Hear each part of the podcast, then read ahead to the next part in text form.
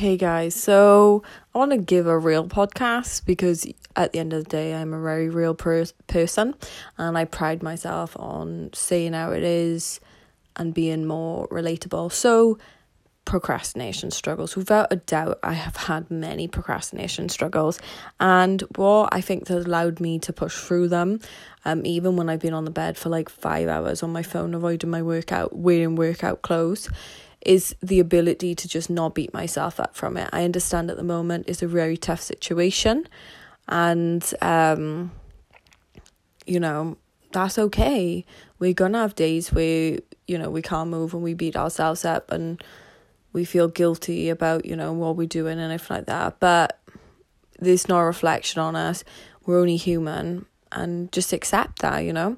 Um as much as I've been struggling with procrastination, I try and improve that um every time. And I just try and be aware like okay I'm pro- I'm procrastinating. Be more conscious to it and then be like okay what emotion am I trying to you know dodge here? Because some people procrastinate by eating some people procrastinate by social media drinking and stuff like that. Um interestingly my only procrastination I would say at the moment is my phone.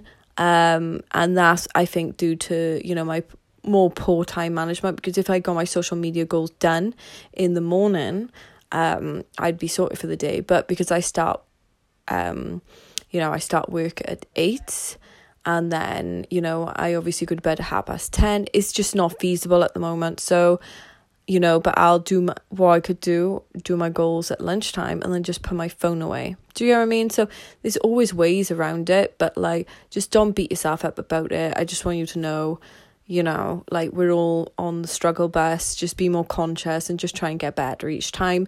Even though I have been procrastinating massively, I have achieved quite a big few goals, which I'm extremely proud about as well. So be aware of your procrastination, but also big yourself up for the things you have achieved even during this time. I'm proud of you. See ya.